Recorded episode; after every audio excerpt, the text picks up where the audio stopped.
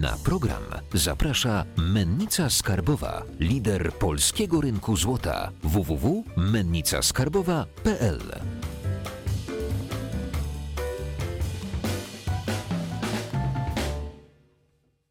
Jacek Jakubiuk, witam Was na kanale Finansowy Preppers. Dzisiaj z nami Michał Kanarkiewicz, Cześć. autor sześciu książek, popularyzator gry w szachy i trener strategicznego myślenia.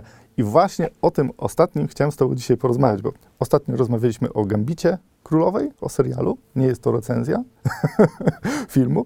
Y, Dzisiaj chciałbym z Ciebie wyciągnąć to, co, po, po co tak naprawdę tu przyjechałeś, bo y, chciałbym, żebyśmy sobie porozmawiali o biznesie, o tym, jak szachy mogą wpłynąć, y, czy w ogóle strategiczne myślenie może wpłynąć na biznes. Wiem, że szkoliłeś bardzo duże firmy, bardzo znane marki. Czego, czego uczysz w strategicznym myśleniu? Co jest taką podstawą główną? Dzięki za pytanie i dzięki za zaproszenie.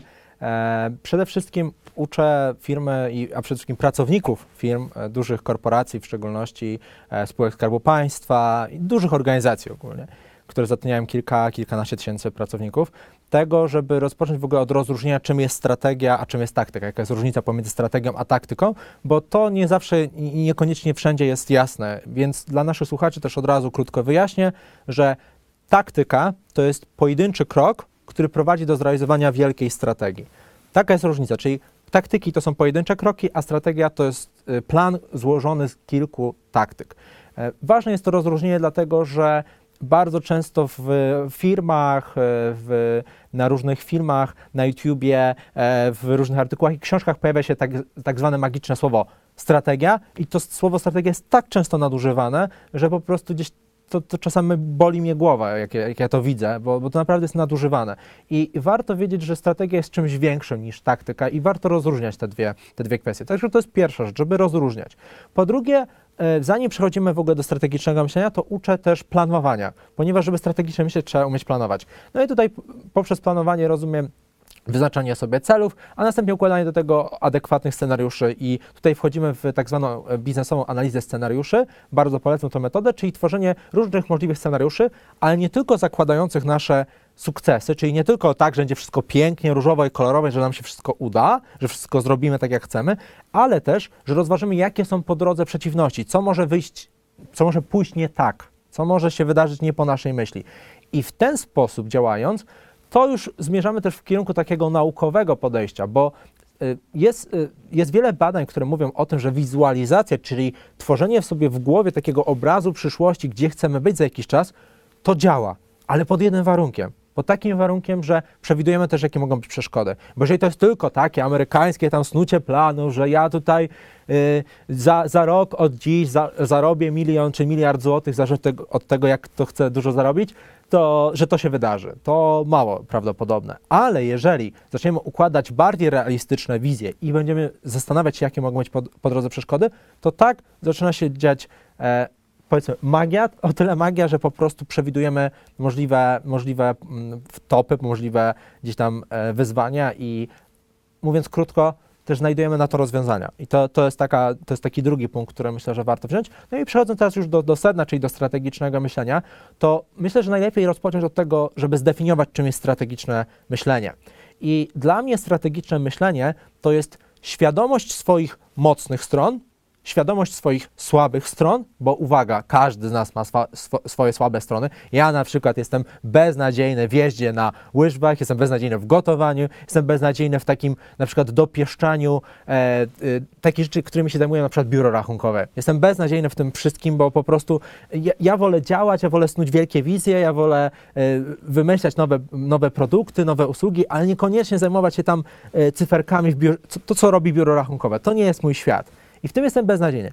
Ale na przykład jestem, myślę, ponadprzeciętnie dobry właśnie w wymyślaniu nowych produktów, wizji i tak dalej, i tak. I teraz świadomość tych dwóch rzeczy, czyli świadomość swoich mocnych i słabych stron, pomaga też budować tak zwaną adekwatną samoocenę. Czyli żeby to nie było tak, że z jednej strony możemy być aroganccy, bo we wszystkim jesteśmy najlepsi i to moim zdaniem jest droga donikąd, a w szczególności w biznesie, gdzie poznajesz wielu ludzi i bycie aroganckim działa na krótką metę i to się szybko kończy, ale z drugiej strony, żeby też nie być kimś takim, kto no bo ja to tak nic nie umiem, ja to tak na wszystkich, e, ja to, ja to właściwie to tak naprawdę nic, nic nie zrobiłem, nic nie, nic nie osiągnąłem. To też nie jest za bardzo odpowiednia postawa, bo bycie takim skulonym też nie pomaga, bo nie przyciągacie wartościowych partnerów do siebie. Dlatego zachęcam do budowania adekwatnej samooceny, ale zostawiając tą delikatną gre- dygresję, wracamy do punktu głównego, czyli mamy słabe strony i mocne strony. I wtedy klucz, czyli zaimplementowanie tego w życiu codziennym, w życiu biznesowym. Czyli uwaga, tam gdzie masz mocne strony, to je wykorzystujesz na maksa. Czyli wiesz, w czym jesteś dobry i jedziesz z tym na maksa. A uwaga, tam gdzie masz słabe strony, to nie, że teraz pracujesz nad nimi i robisz wszystko, żeby je poprawić. Bo szczerze mówiąc, jeżeli jesteś w czymś tak samo beznadziejny jak ja w gotowaniu, to bycie o 10% lepszy w gotowaniu niewiele w Twoim życiu zmieni. Ale jeżeli będziesz, będziesz ponadprzeciętnie dobry w snuciu wizji i poprawisz się o 10%, no to ma ogromny impact, ogromny, ogromny wzrost wartości. Dlatego świadomość swoich mocnych stron e, i wykorzystywanie ich na maksa, a jednocześnie ze słabymi stronami co robimy? Uwaga, uwaga, minimalizujemy ryzyka z nimi za, e, występujące. Czyli na przykład, jak ja wiem, że nie jestem wystarczająco dobry, e, a wręcz po prostu jestem słaby w kwestiach właśnie związanych z biurem rachunkowym, to potrzebuję mieć dobry zespół, dobre biuro rachunkowe, które to po prostu będzie ogarniać, tak? Krótko i na temat. Czyli strategiczne myślenie, to ja sprowadzam to do prostej czynności, czyli świadomość słabych, mocnych stron i umiejętne je zaimplementowanie. I mam takie poczucie, że to właśnie strategiczne myślenie na tym polega, bo potem oczywiście od tego wychodzi też planowanie na kilka ruchów do przodu. Ale z czego się bierze planowanie na kilka ruchów do przodu? Właśnie ze świadomości swoich mocnych i słabych stron. Bo jeżeli znasz swoje mocne strony, to wiesz, w którym kierunku zmierzać i wiesz jednocześnie, czego unikać. I to jest y, taka esencja biznesowa i czego uczę e, w świecie e, biznesu. To brzmi dosyć prosto. Okej, ym, Mhm. ja mam takie py pytanie Tak. do, do tego, bo szachy, mm, to, to też było w Gambicie Królowej. Szachy są w miarę proste. Jest jedna szachownica, każdy pionek rusza się w określony sposób, są pewne reguły, których się trzeba trzymać. I okej, ale w życiu jest tak dużo zmiennych, tak dużo różnych dziwnych ruchów prze przeciwnika może się pojawić. Na przykład y, marzec, COVID, prawda? Y, lockdown. No, pewnych rzeczy teoretycznie nie da się przewidzieć i y, jedyną stałą taką w życiu jest, jest zmienność. Jak się dostosować do, do tak dużej planszy, jaką jest nasz świat i nasze życie? E, No tak, znaczy to jest na pewno słuszna obserwacja, że e, gra w szachy jest ograniczona poprzez 64-polową szachownicę i tego nie przeskoczymy i taki po prostu jest. Ja myślę, że szachy warto traktować jako inspirację do rozwoju strategicznego myślenia, oczywiście z pewnymi swoimi ograniczeniami, e, nie jedyną metaforą, nie jedynym dostępnym narzędziem, ale jednym z wielu. Natomiast na tyle inspirującym, że uczymy się dzięki tej grze planowania, bo e, to, o czym mówisz, czyli COVID, to jest dobry przykład, dlatego że tak naprawdę COVID w pewnym sensie to był czarny łabędź. Mówię w pewnym sensie, dlatego że tak naprawdę my o tym wiedzieliśmy trzy miesiące wcześniej, prawda? Bo to nie było tak, że nagle z kosmosu pojawi się COVID w Polsce. Nie, my wiedzieliśmy, co się dzieje w Wuhan, więc to nie było tak, że w grudniu już wiedzieliśmy, co się dzieje na świecie, prawda? W szczególności w Chinach. I mówię w pewnym sensie czarny łabędź, bo z jednej strony wiedzieliśmy, a z drugiej strony tak, mówiąc krótko, to zignorowaliśmy. Więc w tym kontekście to jest. Czarny łabędź to e, ważne wyjaśnienie. E, Czarny łabędź to jest zjawisko, które było mało przewidywalne, a mające bardzo duże skutki rażenia. I takim na przykład czarnym łabędziem wcześniej w historii był na przykład atak na World Trade Center. To był klasyczny czarny łabędź, często opisywany w literaturze. I COVID jest w pewnym sensie czarnym łabędziem. I teraz jak się w takiej sytuacji reaguje? No przede wszystkim reaguje się na tyle, ile można spokojem. Bo to, co się pojawia w momencie, kiedy pojawia się sytuacja nieprzewidziana, najczęściej to się pojawiają emocje. A pod wpływem emocji podejmuje się często szybkie i jednocześnie nieprzemyślane decyzje. Dlatego to, do czego ja zachęcam też y, podczas szkoleń dla, dla pracowników y, korporacji i ogólnie też samego siebie do tego y, zachęcam, gdy, gdy się pojawił COVID, zachęcam do tego, żeby podejmować, ok, trzeba podejmować dynamiczne, adekwatne, ale też, żeby to były przemyślane decyzje. Czyli w momencie COVID-u trzeba było rozpocząć planowanie od nowa. Czyli te wszystkie, wiele z moich planów, które miałem na ten rok, no legły w gruzach, bo na przykład ja mocno działam w branży eventowo-szkoleniowej i chociażby szkolenia na, na żywo, które miałem zaplanowane na kilka miesięcy do przodu, no wszystko odpadło z kalendarza. Praktycznie z dnia na dzień ktoś mi wyciął dużą część e, pracy mojego, e, moj, mojej firmy, tak? Bo ja mam w holdingu cztery różne działalności, ale ta szkoleniowo-eventowa no jest y, jedną z wiodących i wycięcie całego w zasadzie pasma szkoleniowo-eventowego, no to w ogóle na naszej całej branży szkoleniowo-eventowej, no to był ogromny cios, prawda? No ale to nie zmienia faktu, że na przykład, bo coś podam konkretny przykład, jak, co ja zrobiłem wtedy. E, Kiedy u nas w okolicach Dnia Kobiet, bo tu u- 8 marca, okolica tego dnia, już było widać, że coś się zaczyna dziać w Polsce i jeszcze nie wiemy, kiedy to się posypie, ale coś się zaczyna dziać mocniej. To ja już wtedy, 9 marca, to był, pamiętam jak, pamiętam jak dziś, 9 marca, jechałem e, pociągiem z Krakowa do, do Gdyni i tak sobie myślałem, kurczę, co się stanie, jeżeli ten COVID wzrośnie na sile? Okej, prawdopodobnie wszystkich zamkną w domach, w sensie w long termie. Nie może nie od razu, ale w ciągu kilku tygodni. na Zresztą takie pierwsze pogłoski się pojawiały. Drugie pytanie sobie zadałem, co mogę z tym zrobić? No i tak przeskanowałem swoje cztery różne działalności i znalazłem, że w jednej z nich mogę to wykorzystać jako swój atut. Jedną z tych działalności, no jak się pewnie tutaj nasi też oglądający domyślają, no mam szkołę szachową, no jestem szachistą, mam szkołę szachową. Jestem ja, są nasi trenerzy i tak dalej, i tak dalej. I wiedziałem, że będziemy potrzebowali przenieść całą działalność do, ze stacjonarnych zajęć do online'owych. I my już pracowaliśmy wcześniej online'owo, ale to nie było na dużą skalę, to było może 10% naszej działalności. Natomiast ja wtedy sobie pomyślałem tak, okej, za chwilę zamkną szkoły. Druga rzecz, za chwilę nawet nie, że tysiące, nawet nie dziesiątki, nawet nie setki, tylko miliony rodziców w Polsce będą miały ogromne wyzwanie, co zrobić z dzieciakami. Bo nie da się ukryć, że w momentach kryzysowych często systemy e, tak zwane państwowe, czyli w tym przypadku edukacja państwowa, no niekoniecznie jest przygotowana na takie wyzwania. W, szczeg- w szczególności wi- wiedzieliśmy, jaki, jest stan, jaki był stan w marcu. Więc ja się spodziewałem, że około 2-3 tygodnie, może krócej, może dłużej, ale powiedzmy od 2 do 4 tygodni, będzie taki czas, kiedy będzie po prostu ogromny harmider, yy, po prostu będzie ogarnianie tego na bieżąco, ale nie będą przygotowani rodzice do tego, żeby przenieść się na naukę zdalną i będą szukali jakichś alternatyw dla swoich dzieciaków. A że szachy, i tu punkt trzeci, mają świetną konotację, taką nobilitującą, uczącą, wspierającą e, uczenie kompetencji matematycznych i ogólnie rodzice bardzo ją lubią, bo uważają, że to pomoże im dzieciakom, no to stwierdziłem punkt czwarty, że otwieram Akademię Szachową online. I totalnie bez żadnego nakładu marketingowego, w ogóle nic nie zrobiłem, w ogóle nie wrzuciłem żadnego, e, w sensie żadnej reklamy, niczego, niczego. No uzyskaliśmy w ciągu e, dwóch dni ponad 100, 100 dzieciaków e, z całej Polski do Akademii, która jeszcze kilka dni wcześniej w ogóle nie istniała. To było na zasadzie tak, stworzyłem landing, puściłem kilka postów e, w social media, zrobiłem e, webinar, dziękuję. I 100 dzieciaków w takim krótkim czasie to był dla nas wielki sukces, bo e, oczywiście każdy mierzy swoją miarą, tak? Ale dla mnie to był wielki, wielki sukces, ponieważ pozwolił nam w tym trudnym momencie covidowym przetrwać. Tak naprawdę przetrwać, trzeba nazwać rzeczy po imieniu.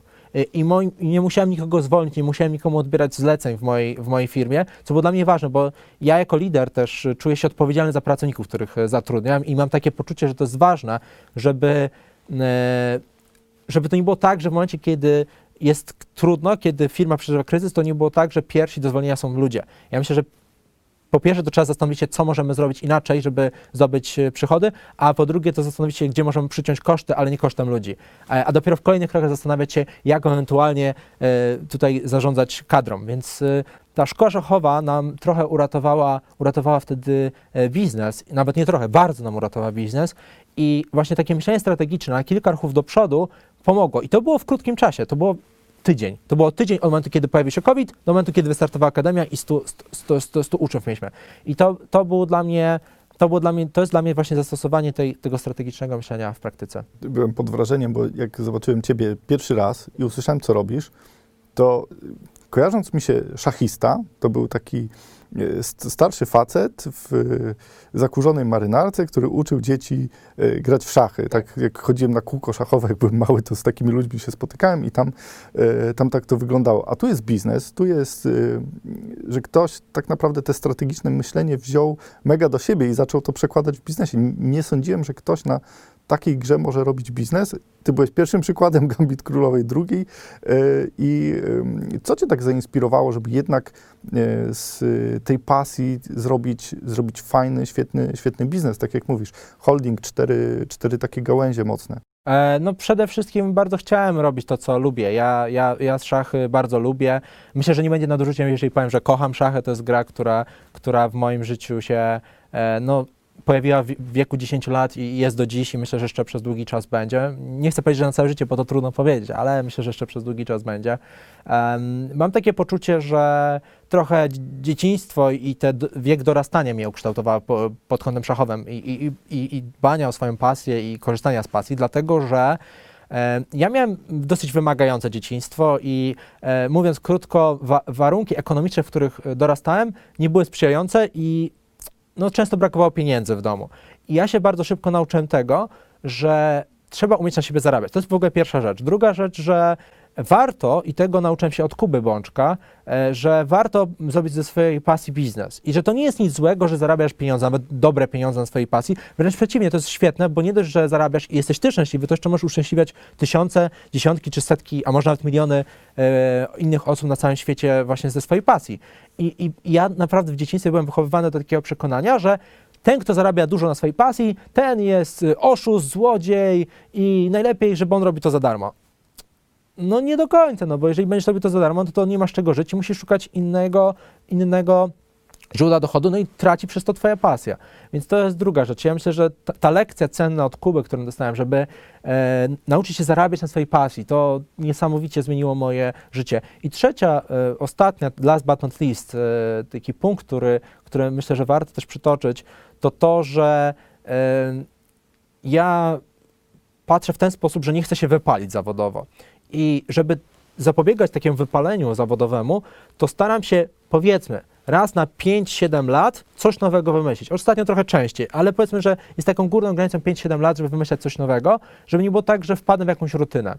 I ja na przykład przez 7 lat uczyłem, pracowałem i uczyłem w przedszkolach, szkołach podstawowych, gimnazjach, liceach i też również na uczelniach, zresztą na uczelniach wciąż wykładam, ale w tych pierwszych czterech już nie, czyli poza uczelniami już nie, nie pracuję, nie, nie, nie, nie pracuję, właśnie nie, nie wykładam, to uczyłem przez 7 lat gry w szachy dzieciaki, na każdym szczeblu edukacji, ale poczułem w piątym, szóstym roku, że fajnie, pieniądze są, ale czuję, że po, pojawiają się pierwsze symptomy wypalenia. To się przejawiało na przykład w tym, że byłem bardziej zmęczony y, swoją pracą, bardziej zniecierpliwiony, już się pojawiały jakieś takie czasami momenty, to mogę powiedzieć uczciwie, nigdy mi się nie zdarzyło wybuchnąć na lekcji, ale zdarzały się momenty, kiedy czułem, że już trochę zaciskam zęby, żeby to dokończyć. I to się pojawia wtedy, kiedy robisz cały czas to samo. A przez 7 lat uczenie tego samego, bo to jest w zasadzie non-stop to samo, no to trochę potrafi być wypalające. I ten koncept pod tytułem wymyślanie nowych y, inicjatyw bardzo mi się podoba, bo on nas napędza do tego, bo kiedy się pojawia nowy projekt, to jest ok. Z jednej strony trochę zagadkowość, niepewność, czy to wypali, a z drugiej strony ogromne pok- pokłady na energii. Jeżeli to jest coś z większą wizją, to nas napędza ta wizja. I ja miałem takich kilka projektów e, po drodze od momentu, kiedy e, zakończyłem pracę w szkole i rozpocząłem pracę w świecie biznesowym, to poza tym, że oczywiście w szkole pracowników głównie korporacji i spółek Skarbu Państwa, to na przykład miałem, mam taką imprezę jak szachowe Mistrzostwa Gwiazd. I tam zacząłem y, zapraszać y, znane osoby ze świata show biznesu, aktorów, sportowców, ze świata biznesu też oczywiście, do gry w szachy. I ten projekt mnie bardzo y, jara, mówiąc krótko, i Jest kręci. szachowy, mam talent trochę. I takie szachowe mam talent. Y, mogę poznawać y, ludzi, którzy są znani, ucz, y, bo niektórych z nich też uczę gry, gry w szachy, czy, czy Karola Bielskiego uczyłem gry w szachy, tego słynnego piłkarza ręcznego, co, co miał tą kontuzję oka, czy Krzyśka Ignaczaka, który jest złotym medalistą y, Mistrzostw Świata w siatkówce, naszym libero, czy ostatnio Kamila Grabary, czyli y, bramkarza reprezentacji Polski U21 w piłce nożnej, Gosi Andrzejewicz uczyłem grę w szachy, pomagałem Jarkowi Kretowi, no pomagałem bardzo wielu osobom grać w szachy, czy uczyć się, czy rozwijać kompetencje gry w szachy i powiem szczerze, że to mnie jara. Nawet jeżeli tam na początku niekoniecznie widać, jak to, z, z, z, mówiąc językiem biznesowym, skeszować, czyli zarobić na tym pieniądze, to i tak mnie to jara. I właśnie te projekty napędzają mnie, bo nawet jeżeli jest ciężko, i to jest taka, taka gwiazdka do tego całego dłu- przydługiego już punktu, to jak jest trudno, ale masz wizję, która cię inspiruje, to działasz dalej pomimo trudności. A propos trudności, bo y, ja pamiętam w swoim życiu, jak zaczynałem w życiu szachowym, nie? Y, Mój wujek na tarasie był WF-istą, z drugim WF-istą się spotykał, mieli Aha. rozgrywki w szachy. Aha. Y, Przyszedłem, poprosiłem, wyprosiłem wujka, żeby mógł z nim zagrać. Ogra, ograłem go, zrobiłem mu szewca tak zwanego. Tak, tak, tak, nad szewczykiem. Yy, był bardzo na mnie zły, że go oszukałem, że tak się nie gra. I wtedy poczułem się to, że jeżeli ograłem takich wytrawnych graczy tutaj z Tarasu, to że mogę podbijać szachowy świat. Pojechałem na pierwsze zawody yy, szachowe, nie wygrałem żadnej partii. No i ta porażka yy, po powiedziała mi, nie, jednak ty nie powinieneś grać w szachy, odpuść sobie, rób sobie coś innego. Yy, Jak sobie radzić z takimi porażkami? Bo, bo takich porażek w życiu na pewno było sporo. Mhm. To jest dobre pytanie. To znaczy, ja pozwolę, że przytoczę krótko historię mojego pierwszego turnieju szachowego w życiu, bo ja na mój pierwszy turniej szachowy w życiu wybrałem się z wielkimi aspiracjami i nadziejami. W końcu ogrywałem wszystkich kolegów i wszystkie koleżanki No tak ja. na, na podwórku. No i ja na pierwszy turniej szachowy w życiu wybrałem się mając lat 10 w, i to było w Gdyni, bo tam się też urodziłem. I heh, no, w pierwszej partii, jak się pewnie domyślasz, jak się nasi słuchacze domyślają, w pierwszej partii jako debiutant przegrałem. To, że przegrałem drugą, trzecią i czwartą partię pewnie też nie jest dla was jakimś wielkim i dla ciebie też jakimś wielkim zaskoczeniem.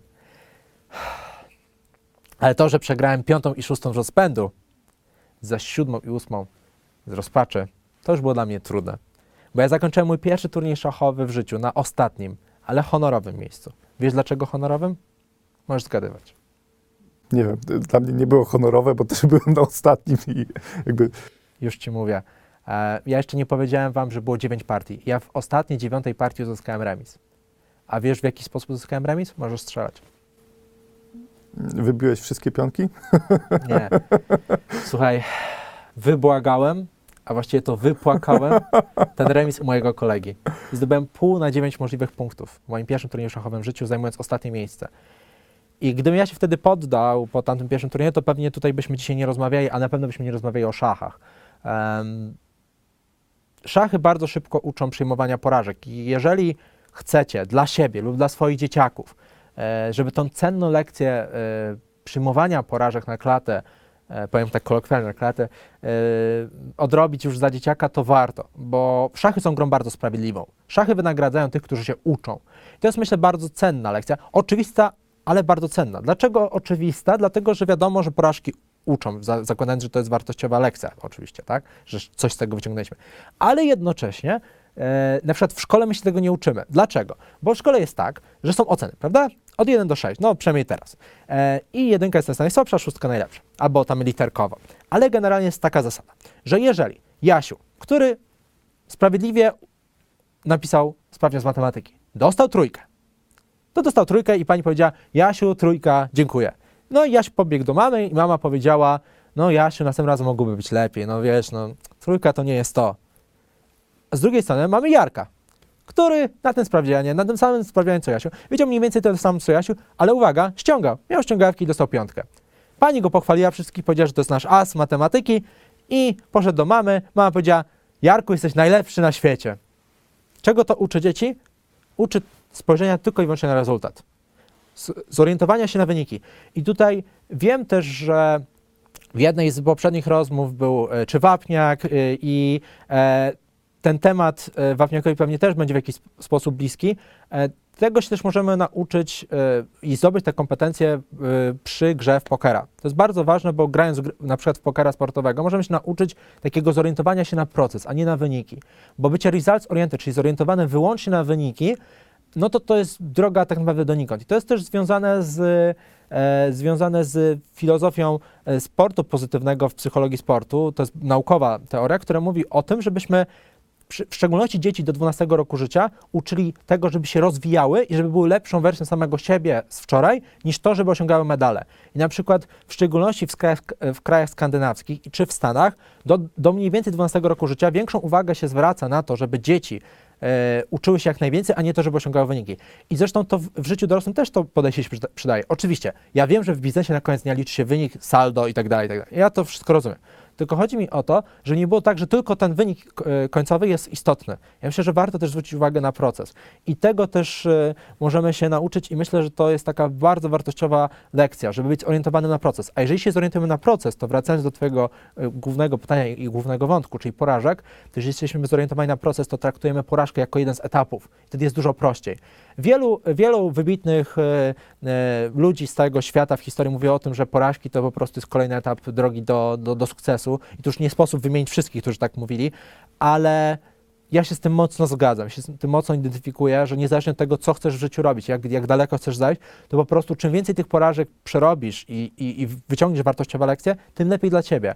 I ja zachęcam, może to zabrzmi dziwnie, ale do tego, żeby e, może nie polubić porażki, bo to trudne, ale podejść do nich w sposób neutralny. Na zasadzie, okej, tym razem nie osiągnąłem sukcesu, okej, ale jednocześnie mogę wyciągnąć wartościową lekcję, nauczyć się czegoś nowego i następnym razem zrobię to lepiej. I ja to wziąłem też e, trochę od Jacka Walkiewicza, który w swoim słynnym wystąpieniu na TEDx powiedział coś takiego, że w życiu nie ma porażek, w życiu są tylko lekcje. I mi się ta metafora bardzo, ale to bardzo podoba.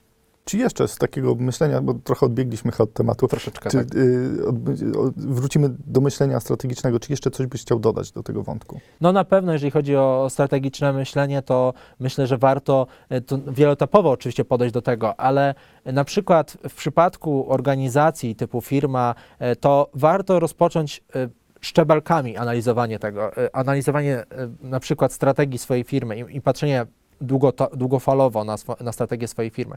I na przykład na początku warto przeprowadzić analizę operacyjną, czyli takich codziennych działalności, co tam się wydarza i co moglibyśmy zrobić lepiej. W ogóle w kontekście strategicznego myślenia i budowania strategii warto regularnie zadawać sobie pytanie, dlaczego robimy to, co robimy, ewentualnie po co robimy to, co robimy, bo są osoby, które wolą pytanie dlaczego, a są takie, które wolą po co.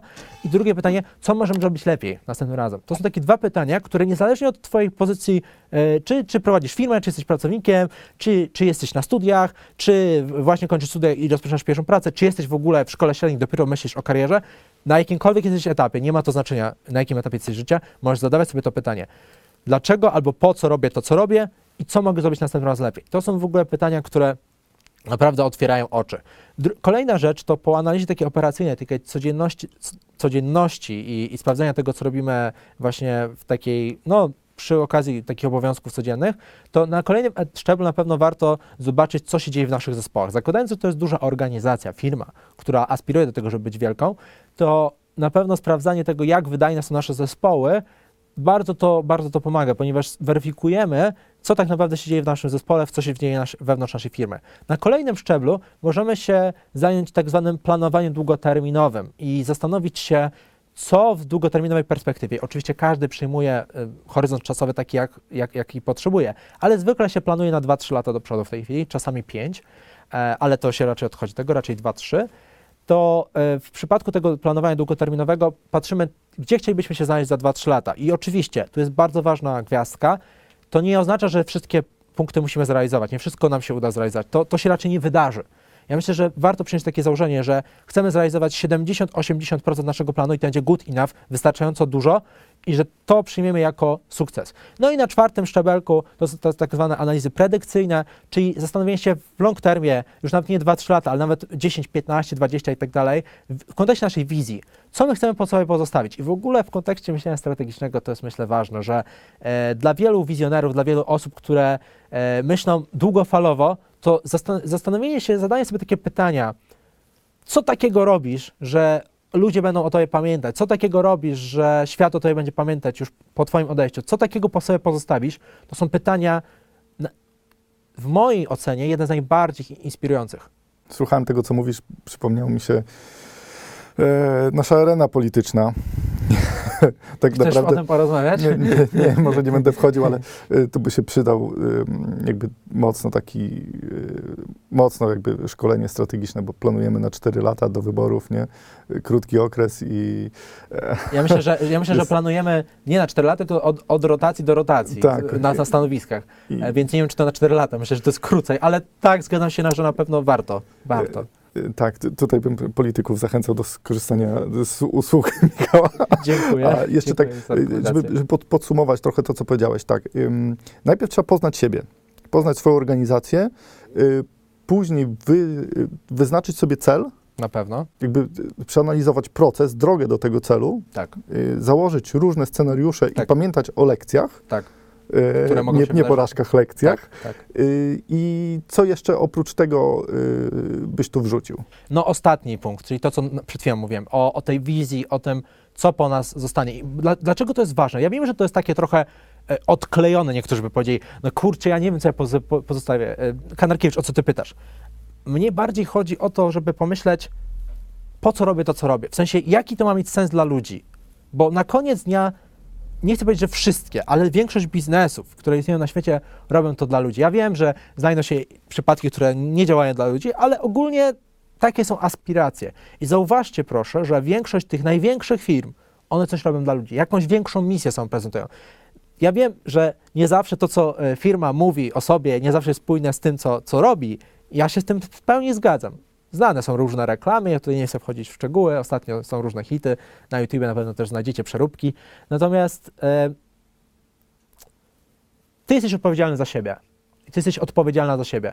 I nawet jeżeli nie zarządzasz jeszcze w tej chwili jakąś wielką organizacją, która ma globalny wpływ, to możesz na przykład samemu sobie wyznaczać takie cele, taką wizję, że na przykład chcę, żeby każda osoba, z którą na dłużej współpracuję, żeby ona urosła, żeby się czegoś nauczyła, żeby miała takie poczucie po, po naszej relacji, po, nawet po zakończeniu współpracy, że wniosłam, wniosłem coś wartościowego do, do, do życia tej osoby. I to jest na przykład coś takiego, co też mnie przyświeca. Ja mam takie, taką potrzebę, że z kimś, z kim dłużej współpracuję, że chciałbym coś wnieść wartościowego. Nawet jeżeli się rozstaniemy, nawet jeżeli nasze drogi gdzieś się rozejdą. To I ta wizja pomaga być, e, przynajmniej aspirować, aspirować do tego, żeby być, e, że tak powiem, górnolotnie e, wspierającym, dobrym człowiekiem. I myślę, że to, to jest ważne, bo w świecie biznesu, mówię to z, trochę z, z niesmakiem, ale mam takie poczucie i tak obserwuję, że coraz więcej jest egoizmu i, i patrzenia tylko na siebie i, i ja to rozumiem pod tym kątem, że trzeba zarabiać, tak? I ja to wszystko rozumiem. Natomiast e, ja też kiedyś tak miałem, że, że bardzo dużo egoizmu było u mnie, ale mam takie poczucie, że- z biegiem czasu, czym więcej lekcji dostaję w tym świecie biznesowym, tym częściej widzę, że bardziej się opłaca współpracować, a nie, y, że tak powiem kolokwialnie, kosić konkurencję. To, to nie o to chodzi. To nie o to chodzi. Ja myślę, że y, mówiąc metaforycznie, to nie jest tak, że jest jeden tort do, i, i, i czym więcej konkurentów na rynku, tym, y, tym mniejszy jest twój kawałek. Ja myślę bardziej w kategorii, jak mamy tort jest kilku graczy, to jak zwiększa się liczba graczy, to zwiększajmy tort. I, i tym, tym bym podsumował. Okej. Wyobraziłem sobie ciebie młodego, jak kosisz wszystkie kółka szachowe po drodze. Dobrze. Wracając już tak na poważnie. Ym, złota myśl dla naszych prepersów. Na sam koniec. Kamera jest twoja. Niezależnie od tego, w jakim miejscu zaczynasz, po prostu zacznij działać. Ułóż plan, zaplanuj kilka scenariuszy i po prostu działaj, ponieważ jak mówił Nelson Mandela, wizja bez implementacji to halucynacja. Dlatego działaj, działaj, działaj i wszystkiego dobrego, szach i mat. Dziękuję bardzo. Zapraszam wszystkich do lektury, do książek Michała. Y, U nas na grupie na Facebooku będzie konkurs, w których Tak można będzie też wygrać. Jeżeli nie wygracie, możecie sobie zawsze kupić, prawda? Y, I y, klikajcie w link w opisie, dajcie dzwoneczek, subskrypcję. Jeżeli podobał Wam się ten materiał, to piszcie to jeszcze wyciągnę trochę wiedzy od Michała i zaproszę go jeszcze raz do nas. Dzięki serdecznie. Dzięki, cześć.